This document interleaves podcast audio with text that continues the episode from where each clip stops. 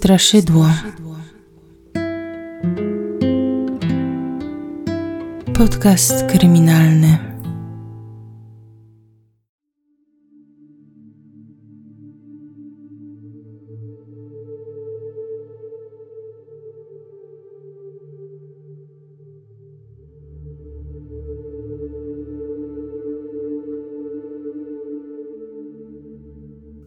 Ponad rok i siedem miesięcy temu na moim kanale apelowałam do Was o pomoc w odnalezieniu Moniki Wilgorskiej-Stanewicz. Poszukiwania trwały już wtedy dwa miesiące. W tamtym czasie gdzieś tam głęboko wierzyłam, że Monikę uda się odnaleźć całą i zdrową. Było wiele pytań bez odpowiedzi, wiele niejasnych sytuacji. Jednak dziś, blisko dwa lata od jej zaginięcia, wiadomo nieco więcej. Wiemy już, że Monikę odnaleziono, a raczej to jej ciało zostało odnalezione. Wybaczcie, chciałabym ubrać to w inne słowa, ale niestety chyba się nie da. Co jakiś czas publikowałam aktualizacje na moich mediach społecznościowych. Mówiłam o tym, na jakim etapie jest śledztwo, czy kogo zatrzymano. Jakiś czas temu doszłam do wniosku, że ta sprawa zasługuje na to, aby opowiedzieć ją na nowo. Mimo tego, że finałowej rozprawy w sądzie jeszcze nie było, bo jeśli śledzicie tą historię na bieżąco, to wiecie, że proces trwa i nie zapadł wyrok. Dla mnie ten wyrok to chyba tylko i wyłącznie formalność, bo nie ma wątpliwości, że za tak okrutną zbrodnię zapadnie surowa kara. Powinna i mam taką nadzieję. Moi drodzy, zanim jeszcze zacznę, chciałabym zachęcić Was do wsparcia zbiórki sióstr czy siostry pani Moniki, które zbierają na adwokata, aby móc bronić pamięci, po prostu bronić swojej siostry, która już sama nie może się obronić w sądzie. Także link do zbiórki zostawiam Wam na YouTubie albo na grupie. Jeśli macie ochotę, to wesprzyjcie. A teraz zapraszam Was na odnowioną wersję odcinka Czego się boisz, Moniko? o Monicy Wilgorskiej-Stanewicz. Wszystkie źródła, takie jak Gazeta Wyborcza, materiały interwencji, Uwaga TVN, Silesia 24 i inne znajdziecie w komentarzu pod filmem.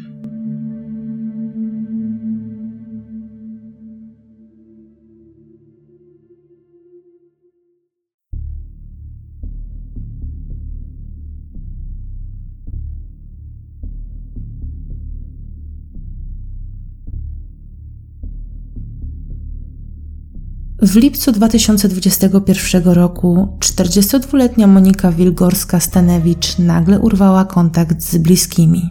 9 lipca miała pojawić się w domu rodzinnym pod Toruniem. Tego dnia rozmawiała z byłym mężem, prosząc o to, aby zaopiekował się ich 11-letnią córką. 10 lipca zaniepokojona rodzina zgłosiła zaginięcie Moniki na policję. Poszukiwania ruszyły dość szybko, tym bardziej, że pięć dni od zerwania kontaktu, a cztery od zgłoszenia zaginięcia w stawie w zawierciu odnaleziono samochód poszukiwanej kobiety. 14 lipca w godzinach porannych wędkarz zauważył zatopione auto. Był to biały Ford Fiesta, zupełnie taki, jakiego poszukiwała policja. W aucie nie odnaleziono nikogo, dlatego podjęto decyzję o przeszukaniu zbiornika przez płetwonurków. Do przeszukania dna użyto też sonaru.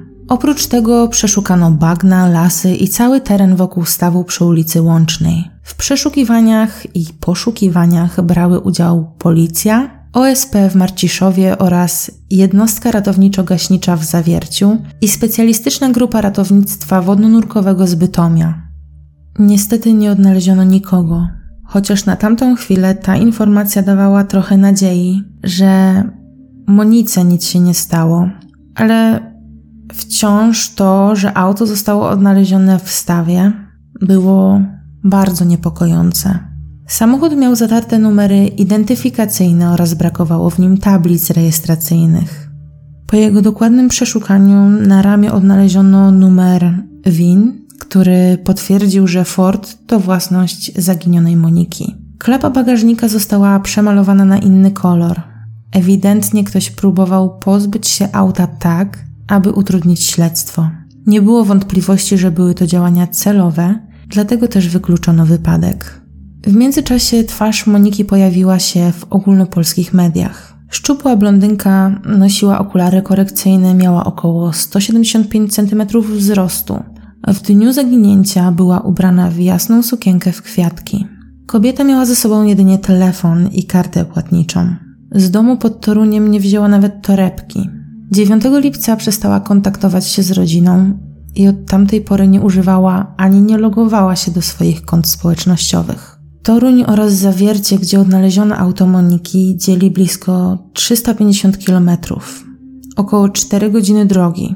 Dlaczego jej auto zostało odnalezione akurat tam i co właściwie kobieta robiła na Śląsku?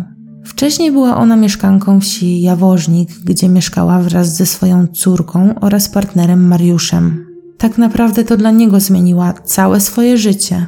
W 2020 roku wyjechała z rodzinnych stron do miejsca, gdzie nie znała praktycznie nikogo. Z Mariuszem poznali się na portalu randkowym kilka lat wcześniej. Źródła nie są spójne w tym temacie, ale związek ten nie trwał dłużej niż 3 lata. Jej partner posiadał firmę transportową, jego busy miały jeździć po całej Europie. Dodatkowo zajmował się montażem paneli solarnych. W tak małej społeczności jak Jawożnik był traktowany jako wpływowy biznesmen. Monika przez jakiś czas pracowała w jego firmie, jednak na przełomie czerwca i lipca 2021 roku para ostatecznie się rozstała. Kobieta spakowała cały swój dobytek do auta i przy asyście policji opuściła mieszkanie. Jednak postanowiła do niego powrócić. 6 bądź 7 lipca, w zależności od źródeł, wyjechała z domu rodzinnego pod Toruniem z powrotem na Śląsk. Pisała w SMS-ach do siostry, że jedzie się ostatecznie z partnerem rozmówić, ponieważ, tak jak już wspominałam, była u niego zatrudniona, chciała uregulować wszystkie kwestie związane z pracą. Oprócz tego Bała się, że Mariusz wykorzysta jej intymne zdjęcia i roześle je do byłego męża czy do pracodawców, dlatego chciała sytuację załagodzić. Nie wiadomo dlaczego spędziła w Jawożniku dwa dni. Mariusz po zaginięciu swojej partnerki udzielił kilku wywiadów, pokazał swoją twarz w materiale interwencji i apelował na łamach gazet o pomoc w jej odnalezieniu. W programie pokazywał ich sypialnię, gdzie spędzili ostatnie wspólne chwile.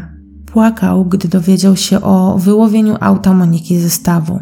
Według niego, gdy 42-latka przyjechała do Jawożnika, porozmawiali i się dogadali. Wcale się nie rozstali. Spędzili miło wieczór, można nawet powiedzieć, że w dość romantycznym klimacie.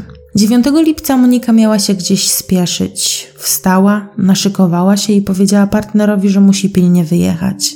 Mężczyzna pojechał z nią na stację benzynową, gdzie ostatni raz uchwyciły ją kamery monitoringu. To właśnie wtedy kobieta wykonała ostatni telefon. Zadzwoniła do byłego męża. Weź ją na tydzień. Zaopiekuj się nią. Miała powiedzieć wtedy o ich wspólnej córce.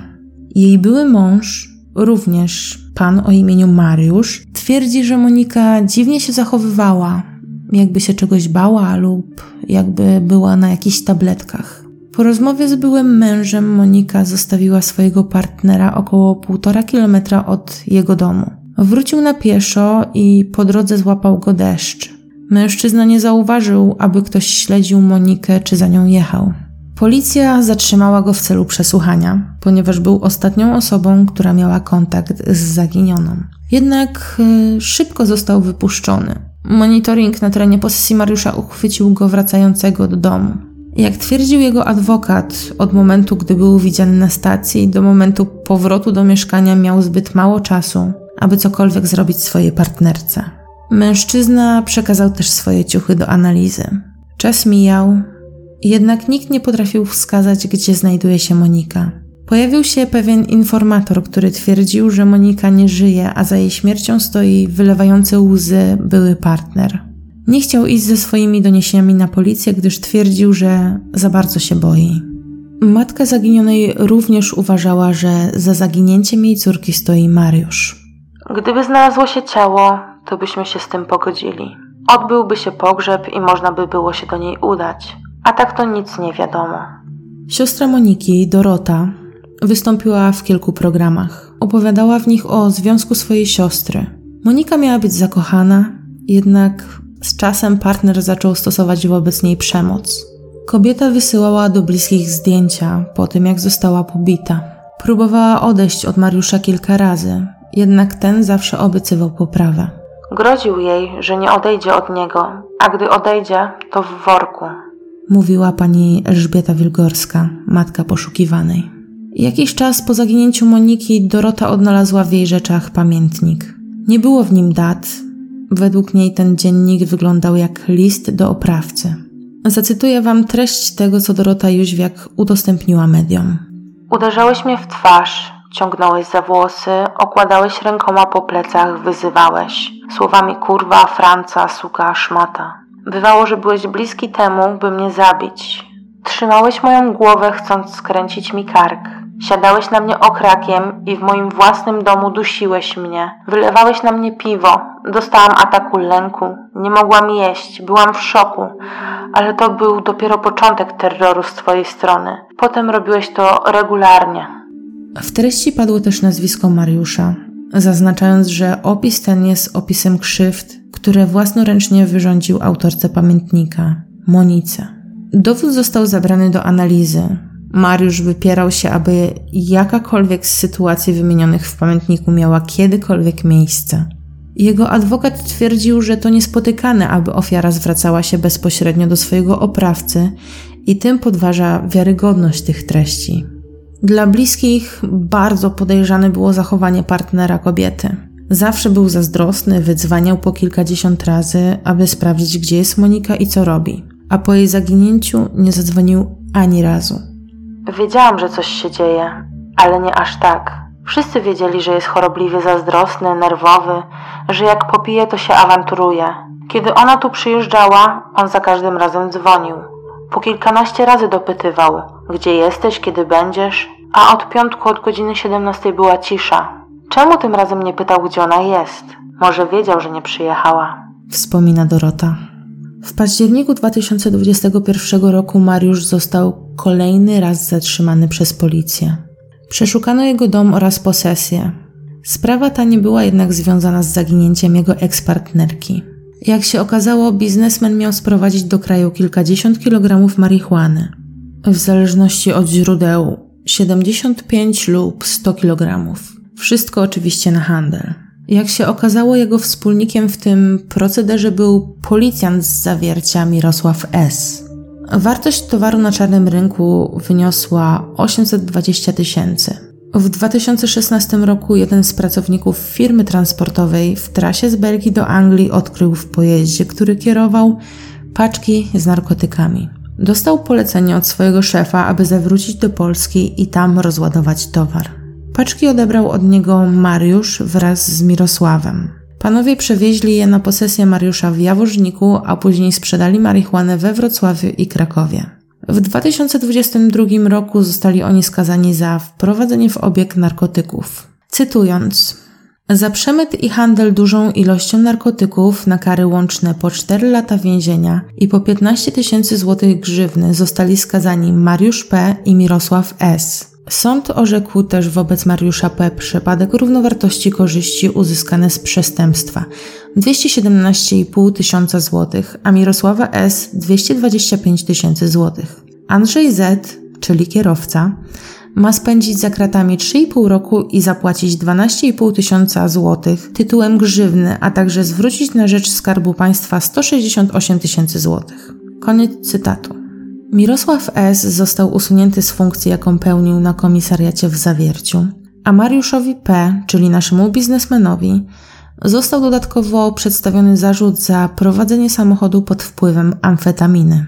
Do tego zdarzenia doszło w sierpniu 2021 roku, czyli miesiąc po zaginięciu Moniki. Informacje o zatrzymaniu Mariusza w 2021 roku podgrzewały atmosferę wokół zaginięcia Moniki, tym bardziej, że był on faktycznie na celowniku śledczych. To nie było też pierwsze i ostatnie zatrzymanie. Oprócz biznesmena zatrzymano dwóch jego znajomych, których łączono ze sprawą. Paweł B., pseudonim Ricardo, oraz Łukasz W., Policji udało się prześledzić monitoringi z trasy od stacji benzynowej do domu podejrzanego. Kryminalni uzyskali dostęp do nagrań z mieszkań po drodze, ze sklepów i restauracji. Okazało się, że Mariusz jechał samochodem zaginionej, a przed nim jechał Mitsubishi Outlander Pawła B. Zarówno on, jak i Łukasz W. przyznali się do zatopienia Forda Moniki. Mariusz kazał mi się go pozbyć. Myślałem, że chodzi o wyłudzenie ubezpieczenia, więc nie zadawałem pytań. Miał powiedzieć Ricardo podczas przesłuchania. W końcu wspólnicy podejrzanego nie wytrzymali presji i wyjawili, gdzie znajduje się ciało poszukiwanej od tygodni kobiety. Ricardo na prośbę swojego kolegi wykopał koparką dół, głęboki na 5 metrów. Tłumaczył, że nie wiedział po co miał to zrobić. Podobno na tym terenie niejednokrotnie zakopywał śmieci innych ludzi, na przykład bioodpady czy gruz. Przyznał się do zakopania ciała Moniki, ale jak twierdził, nie miał pojęcia, że w dole leży kobieta. Po jego zeznaniach 25 listopada 2021 roku odkopano dół i zabezpieczono wszelkie materiały dowodowe. W trakcie sekcji ujawniono, że kobiecie zadano 11 ciosów tępym narzędziem, ale w jej organizmie znaleziono odnaleziono ziemię. Prawdopodobnie gdy wylądowała w dole, nadal żyła.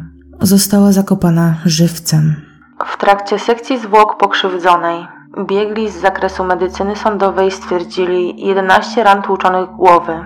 Jednocześnie biegli uznali, że przyczyną zgonu mogło być gwałtowne uduszenie w mechanizmie zatkania otworów oddechowych i unieruchomienia klatki piersiowej w wyniku przysypania ziemią. To słowa prokuratora Tomasza Ozimka. W samochodzie poszkodowanej ujawniono materiały biologiczne. Właściwie było to jawne tuż po odnalezieniu samochodu, ale prokuratura nie chciała ujawniać, jakie są to konkretnie materiały. Dramat rozegrał się w środku pojazdu. Mariusz P., czyli były partner zamordowanej, twierdzi, że dół został wykopany tylko po to, aby Monikę nastraszyć. Mężczyzna mówi, że Monika groziła mu, że zrobi krzywdę jego byłej żonie i synom. Miała być w stosunku do niego agresywna. Zawiózł ją na działkę i pokazał dół. Gdy wrócili do samochodu, pokłócili się, a on sięgnął po coś z tyłu. Był to młotek do wbijania pali ogrodowych. Działając w obronie własnej, chwyciłem leżący na tylnej kanapie młotek i uderzyłem ją w kark. Ona straciła przytomność, próbowałem ją ratować. Kiedy jednak nie dawała oznak życia, spanikowałem. Zepchnąłem ją do dołu i kazałem zakopać. Nie chciałem jej zabić. Tak zeznawał w trakcie śledztwa. Zanim przejdę dalej, chciałam tylko mm, jeszcze nadmienić, że jednym z dowodów, e, do jakich dotarli śledczy, było to, że nagrania z monitoringu w mieszkaniu Mariusza P.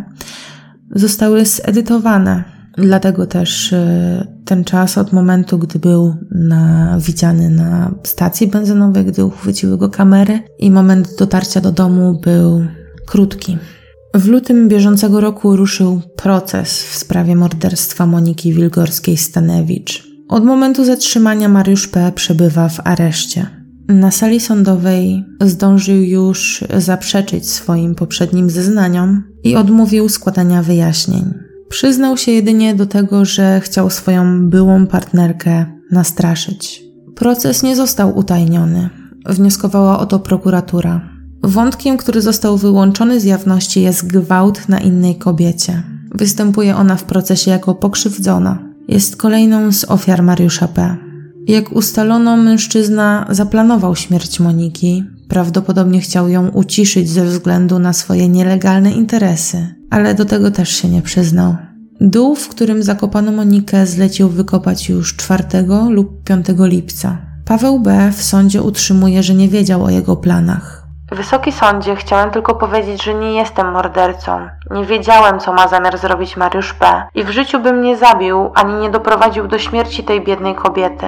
Mówił w trakcie rozprawy. Ricardo zeznał, że kiedy zakopywał dół, chciał zobaczyć, co jest w środku, ale wszystko było już częściowo zasypane.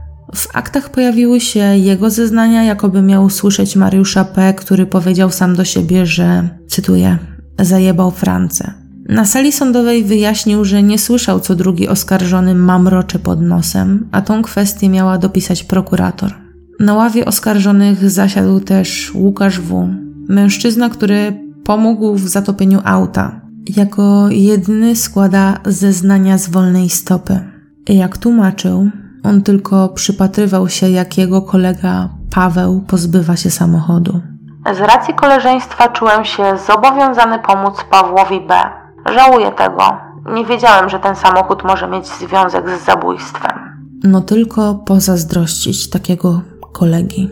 Obu mężczyznom, czyli Mariuszowi oraz Pawłowi, grozi kara za zabójstwo. Sąd może ukarać ich na od 8 do 15 lat pozbawienia wolności, 25 lat lub dożywocie. Siostry zamordowanej są oskarżycielkami posiłkowymi. Liczą na sprawiedliwy wyrok. Pani Żaneta, siostra Moniki, uważa, że w Polsce nie ma takiego wyroku, na jaki zasługuje Mariusz P.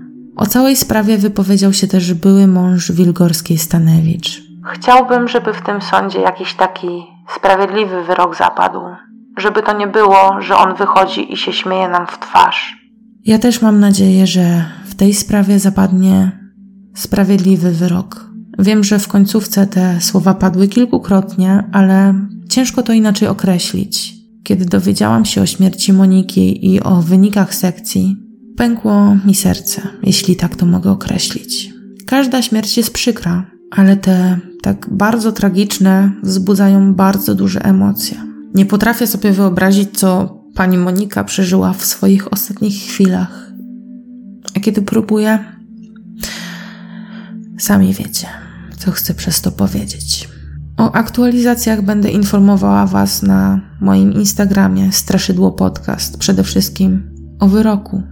Przypominam, jeśli chcecie wesprzeć e, siostry pani Moniki w walce o sprawiedliwość, link do zbiórki znajdziecie pod filmem na YouTubie. Moi drodzy, kochani, e, jeśli chcecie więcej materiałów, chcecie mnie wesprzeć, to pamiętajcie o zostawieniu komentarza, a przede wszystkim o zostawieniu subskrypcji, gdziekolwiek mnie słuchacie. I mam do Was prośbę. Przygotowuję aktualnie inny podcast, który potrzebuje poświęcenia mu więcej czasu. Dodatkowo trochę w moim życiu się dzieje i jeśli chcecie trochę mi pomóc, możecie zawsze podesłać mi sprawę, która Was interesuje i chcielibyście o niej u mnie usłyszeć. Możecie zostawić pomysł w komentarzu lub wysłać mi maila na straszydło.zdk.gmail.com Przepraszam, język mi się po tej sprawie plącze. Trzymajcie się i uważajcie na siebie, na swoich bliskich, codziennie i o każdej porze.